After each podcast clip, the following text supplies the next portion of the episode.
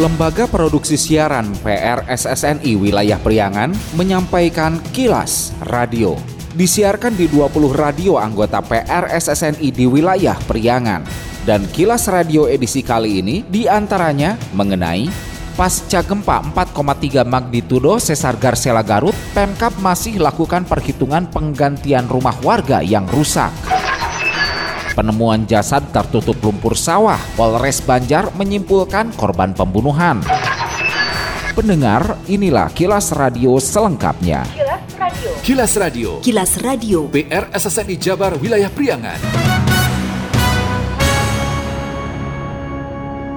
Pemkap Garut telah menyalurkan sejumlah kebutuhan pokok bagi masyarakat korban gempa bumi berkekuatan magnitudo 4,3 aktivitas sesar Gasela di Kecamatan Pasirwangi dan Kecamatan Samarang pekan lalu pada 1 Februari malam guna penanggulangan awal sebelum datang bantuan lain termasuk perbaikan rumah yang rusak. Asisten Daerah 2 Bidang Ekonomi dan Pembangunan Sekretariat Daerah Pemkap Garut Teti Sarifeni usai tinjau daerah terdampak gempa di Padawaas Kecamatan Pasirwangi Garut menyatakan selain koordinasi langsung dengan camat, pihaknya juga telah menyerahkan kebutuhan pangan. Menurut Teti, Pemkap Garut siap menyalurkan kembali karena stok pangan untuk korban bencana alam tersedia cukup banyak. Disebutkan pula, Pemkap bersama pihak terkait juga melakukan asesmen setiap rumah yang dilaporkan rusak di Kecamatan Samarang dan Kecamatan Pasirwangi untuk selanjutnya mengklasifikasikan tingkat kerusakan rumah sebelum nanti diberikan bantuan perbaikan dari pemerintah. Pemda kami sudah menghimpun rumah-rumah yang yang mendata rumah-rumah yang terdampak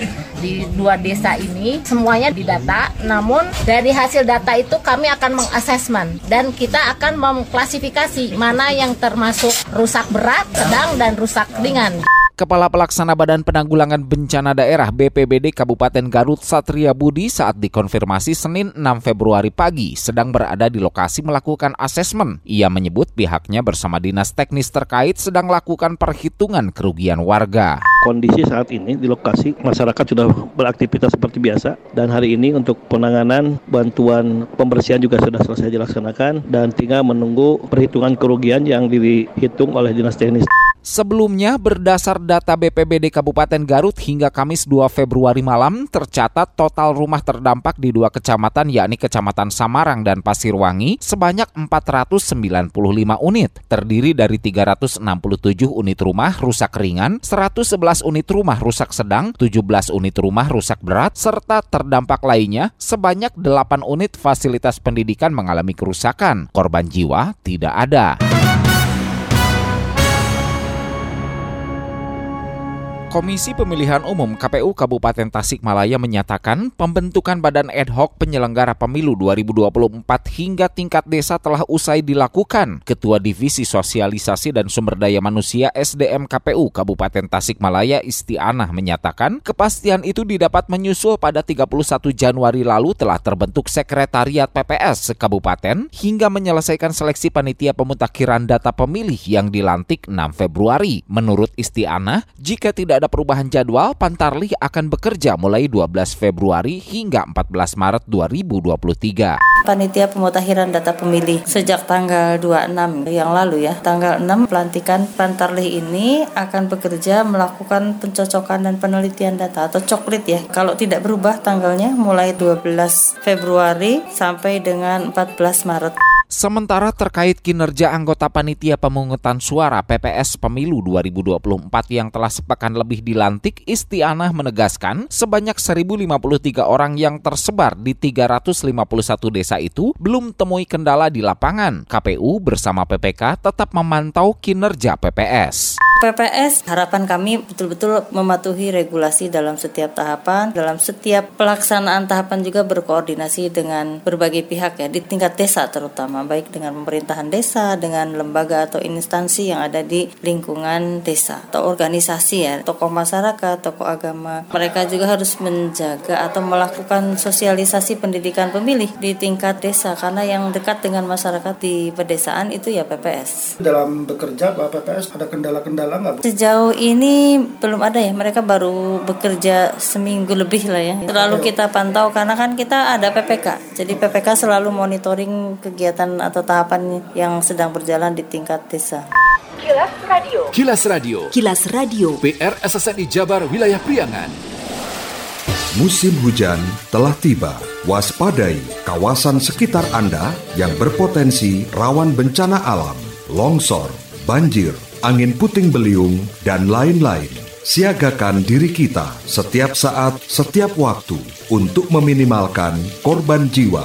Tingkatkan siskamling antar warga. Segera komunikasikan dengan pihak terkait bila ada tanda-tanda awal potensi bencana alam. Iklan layanan masyarakat ini dipersembahkan oleh Kilas Radio. Bila Anda mendapatkan hal-hal atau peristiwa penting untuk diliput oleh tim Kilas Radio, hubungi hotline servis kami, SMS atau WA ke nomor 0813 2424 5911 0813 2424 5911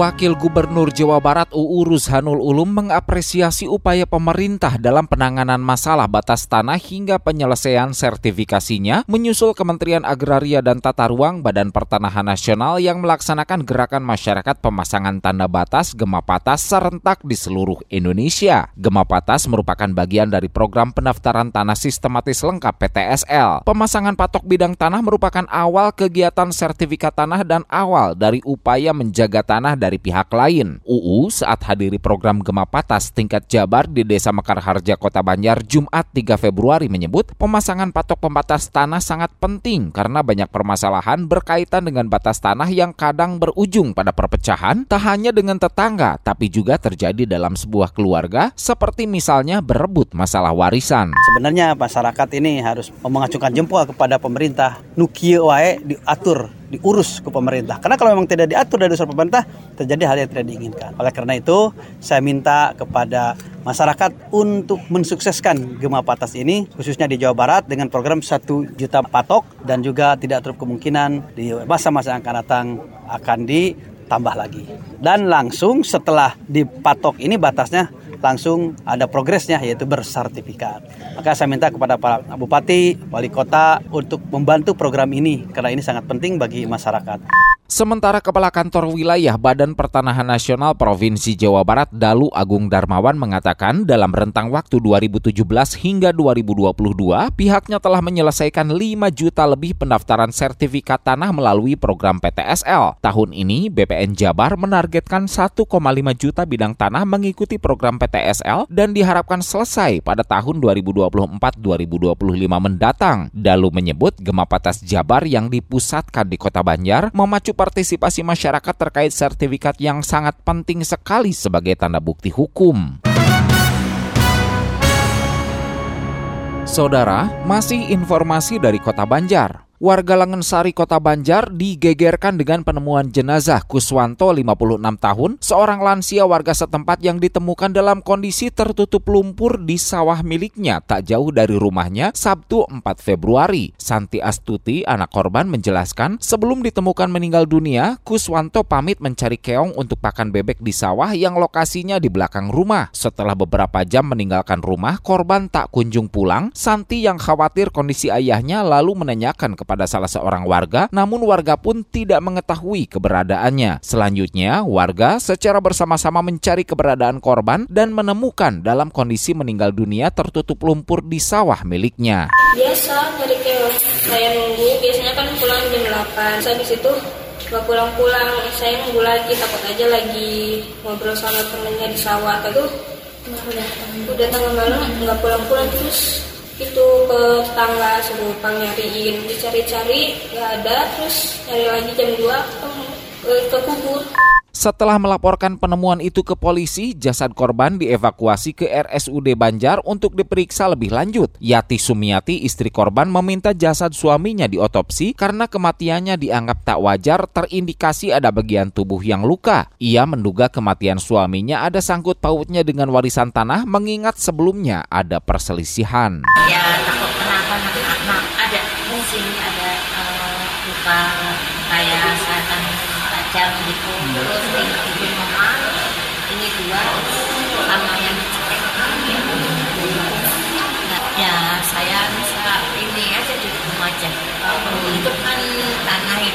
warisan dari almarhum itu uh, ibunya gitu. Suaminya itu nggak hak gitu. Dia kan bukannya kaya dari suami. Jadi ibu ada yang dicurigai? Ya. Itu yang iya. Saya nggak siapa lagi? Satreskrim Polres Banjar yang telah melakukan penyelidikan dan pemeriksaan mayat korban menyimpulkan Kuswanto tewas dibunuh. Ada informasi, kurang dari 24 jam polisi berhasil mengungkap pelaku pembunuhan yang kini telah diamankan. Kilas Radio. Kilas Radio. Kilas Radio. PR SSNI Jabar Wilayah Priangan. Sekian Kilas Radio. Saya Dido Nurdani beserta tim Kilas Radio Priangan. Salam PRSSNI.